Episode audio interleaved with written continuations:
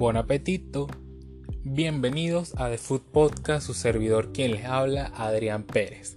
Comencé con esa palabra porque significa buen provecho y creo que es la mejor forma de comenzar este, este podcast de sabor, de experiencia, de aprendizaje y, y me gustó, o sea, estaba buscando algo como para que les marcara y que les gustara todo y creo que esa palabra va muy muy bien. Espero que se encuentren bien que se encuentren resguardados. Este, hoy les voy a hablar un poco más de, Venezuela. les prometo que no va a ser siempre, que no va a ser todos los capítulos, este, pero va a ser algo poco. Hoy va a ser eh, bien divertido. Les tengo una receta muy, muy buena para, para los venezolanos. Este, y bueno, nada, les quería hablar también que voy a, voy a recortar un poco más los capítulos, ¿ok? Para que no sean tan, tan tediosos. Eh, hoy les voy a hablar del pabellón, ¿ok? Un poco de, su historia y de cómo, cómo se creó. El pabellón, por excelencia, es el plato nacional y tradicional de Venezuela. Era la comida de los negros y de los esclavos una forma que forman parte de la gastronomía venezolana. El pabellón está compuesto por eh, principalmente cuatro, cuatro, cuatro, alimentos, cuatro partes eh, que son el arroz blanco, la carne mechada, caraotas negras y las tajadas de plátano maduro, que son fritas. Okay, su historia, la historia del pabellón nos dice que fue comienzo que de la, del siglo XVIII, ¿okay? el tiempo de la colonia, y según cuentan que básicamente fue la unión ¿okay? de las sobras de las comidas que quedaban eh, de los días anteriores, que fueron preparadas por los mismos esclavos eh, hacia, lo, hacia las haciendas. ¿okay? Entonces la comida que quedaba, los negros y los esclavos la, la unieron, por lo menos en este caso, lo que fue las caraotas, el pabellón, el, disculpen, el, arroz, eh, la carne mechada. Entonces eso unieron y el plátano lo unieron y de ahí surgió lo que fue, que hoy conocemos como el pabellón. Actualmente ese plato ha evolucionado, ha fusionado, ¿ok? Con el pasar de los tiempos, eh, la mayoría de las casas en Venezuela le colocan el huevo frito, lo acompañan también con arepa y bueno, otras cosas más este, que le colocan. Para mí, a mí me gusta mucho el pabellón, ¿okay? Eh, es un plato muy completo eh, y creo que es uno de los más consumidos en Venezuela, ¿okay? aparte de ser, como les dije, el plato nacional. Eh, y también a muchas personas les gusta porque creo que es una mezcla también un tanto fuerte, o sea, fuerte, fuerte, es pesado también al, para el cuerpo. Este, pero bueno, nada, la, mayoría de los venezolanos los consume. Eh, les voy a hablar un poco hoy también de, un alimento que en lo particular eh, para mí yo creo que es uno de los principales en todas las preparaciones creo que me doy la libertad de acotar que en todas, yo, para mí yo creo que en todas las cocinas mundiales se usa y es la cebolla. Para mí la cebolla es el vegetal, uno de los vegetales más importantes y más utilizados en las cocinas. Porque eh, primero eh, la textura y sabores y sabor que aportan ¿ok? es sumamente importante. Y no solo sino cada una de ellas, porque hay cinco tipos de cebolla, por lo menos las que se conocen actualmente son cinco tipos de cebolla y este, cada una eh, representan, o sea, ese, su nombre. Para mí la cebolla, su, su textura, su, su picor, su acidez, para mí le hace nombre, le hace nombre, o sea, todo lo que ella se caracteriza, para mí el nombre le va muy bien. Ok, eh, les nombraré por lo menos la cebolla amarilla, que es eh, la mejor, una de las mejores para cocinar. Eh, y se usa en las carnes, a las brasas, en sopas, en las salsas también, en los asados. La cebolla morada que es la mejor para, para comer cruda. Este, y se usan en, en, en el curtidos, en ensaladas también, en sándwich, eh, en por lo menos el guacamole, que los mexicanos consumen mucho, este, usan la cebolla morada. Este, la cebolla blanca también, que es muy crujiente y de fuerte sabor. Este, se usa para las salsas, también en eh, los chutneys y sofrito. La cebolla dulce, que es la que nosotros mayormente usamos, y la cebolla amarilla también, ok, eh, es la mejor para, para, freír la cebolla dulce. Por lo menos los aros de cebolla se usan con, con, con ese tipo de cebolla. Para los gratinados, eh, los vegetales salteados, también se usa en ese tipo de cebolla. Y bueno, y las cebollas bebé, como yo les digo, los chalotes, que es de sabor ligero y muy sutil. Y se usa para la vinagreta, eh, las guarniciones y, guisados también. Esta es una cebolla que, aporta mucho, mucho sabor. Y no parecería que uno estuviera comiendo cebolla por, por su característica, o sea, por, por su sabor muy sutil. Eh, algunos platos, por lo menos de que, se usa la cebolla, por, eh, las cebollas encurtidas o en vinagreta, que, Dios mío, yo creo que la única persona que le he comido eso ha sido a mi abuela y le quedan espectaculares. Y las berenjenas, uff, ni se diga. me, salió un poco del, del guion, pero bueno. Eh, la sopa, la sopa también, la sopa y crema de cebolla, que son maravillosas. Y creo que es otro, la sopa de cebolla es, una, otro plato muy consumido en Venezuela. Este, las salsas para las pastas.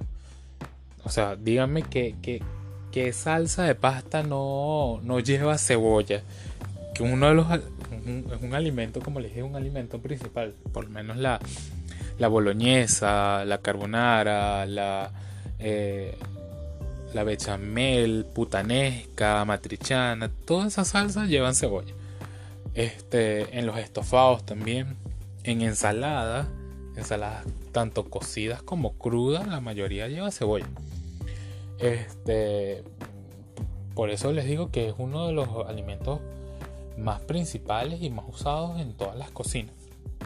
Eh, hoy les voy a hablar de la receta de hoy va a ser unos pequeños de plátano. Ok, eh, eso creo que la hice el sábado sí, el sábado que me paré y dije, o sea, ya no quiero comer lo mismo, quiero hacer algo diferente.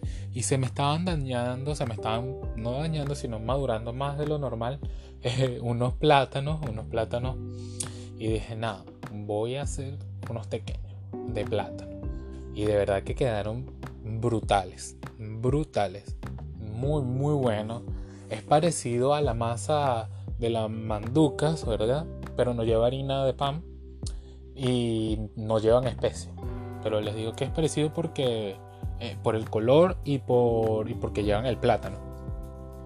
Este, además aquí está más presente ese sabor del plátano, del plátano ya dulcito que está maduro, como nos gusta a nosotros cuando hacemos tajadas. Bueno, de verdad que está muy muy buena esta receta y como les digo, si la llegan a hacer, por favor, este me etiquetan, me dicen cómo van, si tienen dudas, escríbanme en el Instagram, Food Podcast, y yo se, la, se las aclaro.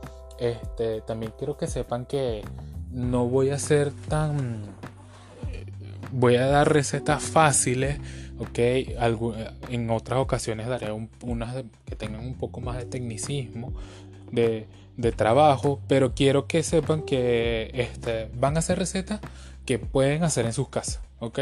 Que no va a ser un podcast nada más para gente especialista, no, no, no. quiero que vaya dirigido también a esas personas que les gusta en algún momento, en algún día que sepan, conchale, hoy quiero cocinar, hoy quiero darme, hoy quiero tirarme la de chef, bueno, exactamente. Entonces eso quiero que, que lo sepan y que bueno, este, el, en el Instagram van a estar todas las eh, recetas que voy a ir dando cada capítulo y y ahí voy a montar toda la información.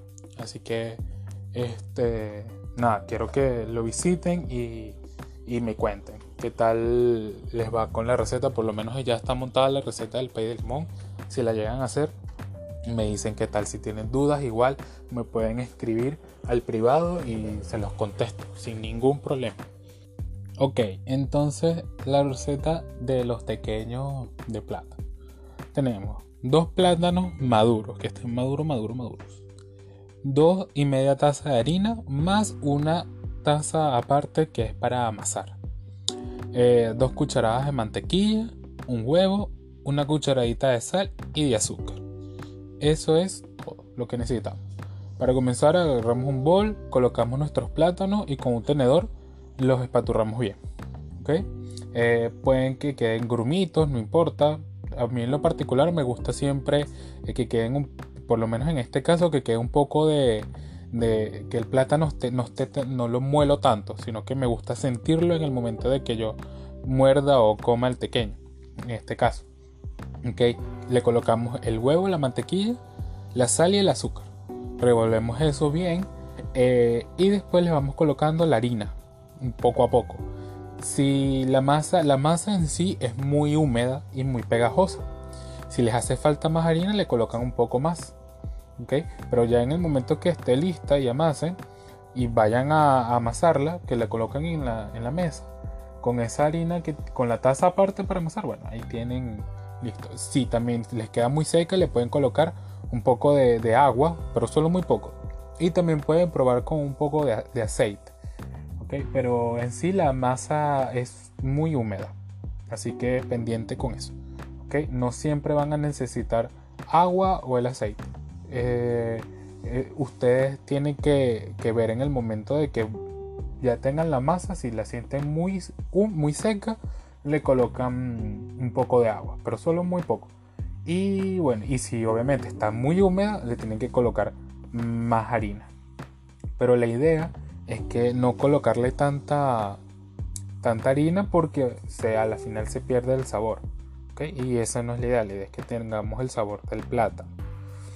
Entonces tenemos nuestra masa lista, esperamos que repose un poco y eh, hacemos una bola, ¿ok? Bollamos y la partimos en cuatro partes, igual. Extendemos una parte, eh, no sale mucha, ¿ok? Es una masa pequeña. Eh, extendemos una parte y hacemos obviamente nuestros cilindros de, de, de, de queso no muy grandes ni tampoco muy gordos porque la masa en sí es, un poco difícil de trabajarla porque es muy suave. Extendemos, eh, no muy fina, más o menos un centímetro de grosor y cortamos. Cortamos nuestras tiras y después vamos enrollando eh, la masa en el, en el, queso. Y trancamos nuestras puntas, ¿ok? Con un poco de agua, nada más mojamos el dedo en el agua, ¿ok? Y trancamos nuestra masa al finalizar el, el enrollado con, en el queso. Eso sería todo. Eh, muy fácil y obviamente en abundante aceite y que esté bien caliente. Este, traten también de apretar en el momento que vayan enrollando la masa en el, en el, queso, de ir apretando un poco, ¿verdad? Para que el queso, en el, o sea, en el momento de que vayan a freír, el queso no se les salga. ¿Ok? Porque el queso blanco sabemos que cuando lo freímos se sale de los tequeños. Entonces la idea, que no, la idea es que no pase eso. Eh, como les dije, les voy a postear esta receta eh, el miércoles. Esto sale en la tarde y bueno, la revisa. Eh, estoy sumamente agradecido de verdad por el buen recibimiento del podcast. espero que les guste. Como les dije, ya voy a eh, decidí recortar más los capítulos, ok, eh, para no hacerlos tan largos. Eh, nada, se cuidan y nos vemos en el próximo capítulo.